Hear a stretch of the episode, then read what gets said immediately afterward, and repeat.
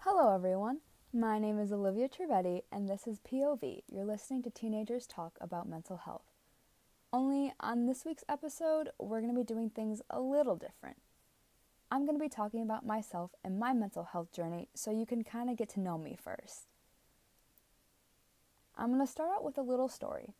So, a couple weeks ago, I was sitting in my PHCA class. Side note, this class is for high school students who want to get into the medical field in the future, aka me. I was doing my medical terminology packet, and specifically, we were in our nervous system and behavioral health unit. In my textbook, I stumbled upon the word anxiety. Its definition read, quote, Emotional disorder characterized by feelings of apprehension, tension, or uneasiness, arising typically from the anticipation of unreal or imagined danger. Unquote. I don't know what stuck out to me the most about the definition, but just staring at it, it just made it seem like anxiety was just so black and white. It honestly really upset me. I began to read down the page where other mental illnesses, such as depression, ADHD, schizophrenia, OCD, ran down the page. I looked up from my textbook and noticed everyone else was just working as they did in their packets. But I just couldn't move.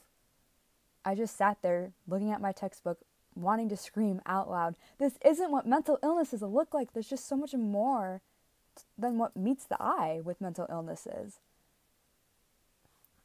I'm a person who struggles a lot with anxiety. As I've gotten older, I've definitely realized that I've always had some kind of anxiety. In a conversation with my mom, we talked about my personality in kindergarten. Let's take a listen to see how it played out. So, how would you describe my kindergarten self? I would say when you first started kindergarten, you were pretty excited and ready to go, but I think that was because you were following your brother Yes. and, uh, and what you know he was going, so you were happy to join join in on the school adventure. Um, and then I started helping out once a week in your Mhm. kindergarten class. I think I came in like every I don't know if it was Monday or Wednesday for a couple hours. And um I I noticed that you were really quiet and that you um were I don't know if I'd say shy. Just it seemed like you were unsure of yourself yeah. and um I remember because I used to go around and help all the kids with the assignment, and it was always when you guys had to journal, so you had to like like write a sentence and draw a picture for it, and there were lots of times where you just sit there and and just stare out like Yeah. you it was like you just didn't know where to start or or what to do and um which was interesting because it was very different from the kind of like kindergartner five year old that you were at our house Yeah. you know at our house you were much more outgoing and loud and creative and i don't know something about school seemed to just intimidate you so i don't know you know maybe looking back that some of your Yeah. anxiety was starting right then you know when we didn't really notice it but So, yeah, needless to say, I was a pretty weird kid. Just kidding. But now, as my 18 year old self is reflecting, I honestly don't remember anything my mom said about kindergarten, like at all. I'm pretty sure I have zero memory of kindergarten. But it's very evident from my mom and even some of my teachers that I was a much different person in school than I was out of school. Now, looking back a little, I definitely think I had anxiety from a young age. But fast forwarding many, many years, my anxiety worsened towards the middle of my sophomore year of high school. I was coming home from school and my various sports practices with this heartburn type feeling in my chest and stomach pains so bad that I felt like I was going to throw up. And honestly, sometimes I even did. I was feeling so physically sick that when I came home from school or, like I said, my sports practices, I would literally just sleep. I didn't have an appetite and I couldn't concentrate long enough to do my own homework because my stomach and just chest hurt so much. After multiple weeks of this kind of happening and talking with my parents, we decided it was best to go to the doctor. After, you know, getting to the doctor's office and having an exam and having some blood tests done, everything came out completely normal. That left me with two main questions. Why was I feeling the way I was feeling? And what was wrong with me? That's when I discovered anxiety was my answer. At the time, it wasn't the answer I wanted, but I've learned to slowly but surely love my anxiety for what it is. I know that might sound really odd, and sometimes, eh, who am I kidding? Most of the time, I don't always love my anxiety. But at the end of the day, I am who I am because of the mountains I've climbed because of my anxiety. Trust me, I am very far from conquering all my mountains, but I've learned to enjoy the climb and see the pretty scenery along the way. Now, sophomore year, sophomore year me would have never, ever, ever said that. And going back to my sophomore year, sitting in that doctor's office and discovering I have anxiety, my parents, doctor, and I decided therapy was the best fit for me. I'm not afraid to say my therapist is absolutely fantastic. She knows a little too much about me and calls me out on my BS, so it's a great dynamic. I personally think therapy is a great option, but the key is finding the right therapist for you. But that's a whole nother topic for another day. Anyways, I'm someone who's very goal oriented, and therefore my therapy is very goal oriented. Throughout my last, oh my gosh, three years of therapy, I've gone through a lot of ups and downs with my relationships with family and friends. I've learned how to handle little tasks such as going somewhere new or meeting new people. When changes pop up in my life with school or work or even like my friends, I now have the tools to cope and get through whatever curveball life is trying to throw at me. Don't get me wrong, I still have a lot of bad days, but I'm proud of the little things that I've accomplished and gone through but I wouldn't be who I am if it wasn't for my therapist giving me the tools I need to handle my anxiety better. Now that you know a little bit more about me and some of my mental health journey, I want to introduce you to one of my best friends, Gracie. I'm going to let her describe our friendship real quick. Olivia and I have practically been attached to the hip for forever. She was my first friend I made, and we actually met before kindergarten at a football game both of our brothers were playing in. We've known each other for 13 ish years now, starting our friendship in elementary. There was a sort of dependency on one another in elementary school, which is why they'd separate us and alternate each year to be in different classes. That is, until I moved away after sixth grade, 2,000 miles away and across the country. Even with the physical distance, we still managed to grow closer and cro- closer throughout the years through FaceTime and videos and visiting one another the past few years. With the distance from one another, I've had a kind of unique perspective on getting to watch Olivia grow and change.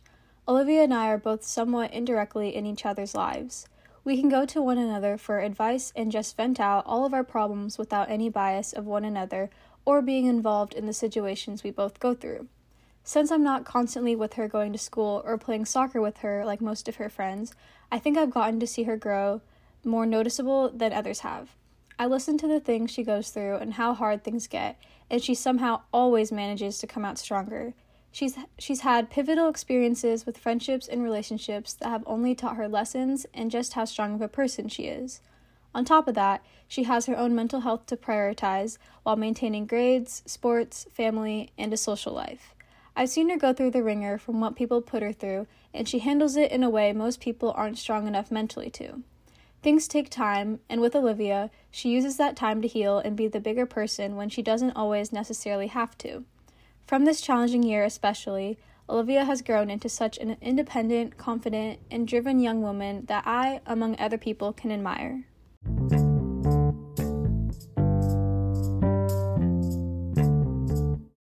Okay, so I'm gonna fill in a couple of blanks real quick. Gracie lives in Washington and I live in Michigan, hence the 2,000 plus miles apart. She is someone I'm very close with, and honestly, when I heard her say what she said about me and describing our friendship, I quite literally had tears in my eyes. She's one of the sweetest human beings I think I've ever met, and she's been through my side through all the good and the bad, and I wouldn't have wanted it any other way. With that being said, like she said, we talk and FaceTime a lot.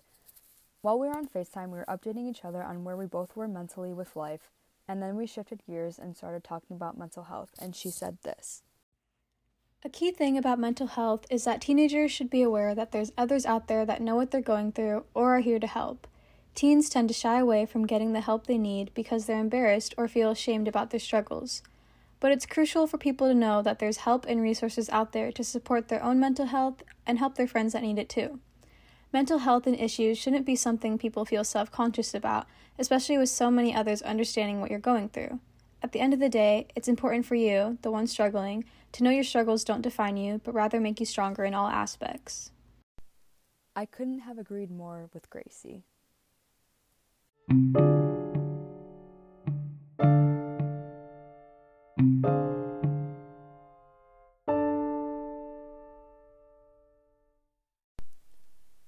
Of weeks passed by after I was sitting in my PHCA class reading the black and white mental health definitions and I FaceTimed with Gracie. I stumbled upon statistics from the CDC regarding children and teens' mental health for an essay I had to write for one of my classes.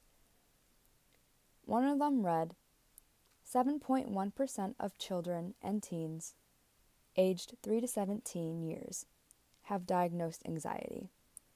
For those of you who aren't mathematicians like myself, that's approximately 4.4 million kids and teens. That's not even to mention the kids and teens who go undiagnosed. I kept reading down the page. 3.2% of children slash teens aged 3 to 17 years, approximately 1.9 million, have diagnosed depression. Nearly 8 in 10 children slash teens aged 3 to 17 years with depression received treatment. 6 in 10 children slash teens aged 3 to 17 years with anxiety received treatment. The statistics kept going and going, and I just kept scrolling and scrolling. After reading the statistics that didn't seem to end, it made me realize I'm only a sliver of those statistics. But it, even more, it made me wonder what about my friends? So many of my friends struggle with mental health like I do. My friends make up those statistics too. Granted, statistics don't show the entire picture, they are just numbers, so we as people can have a tangible grasp on things. But this still raised a lot of questions for me such as how have my friends' experiences been with their mental health? If so many teens and even children have mental health issues, why don't we talk about it more openly? Granted, it's gotten better than it has been in the past, but still, how can my friends and other teens tell their stories on their own mental health journeys? This ultimately pushed me to have many conversations with my friends about their mental health and to create this podcast, I guess. Tune in to next week's episode where my friends will share their stories and their mental health journeys.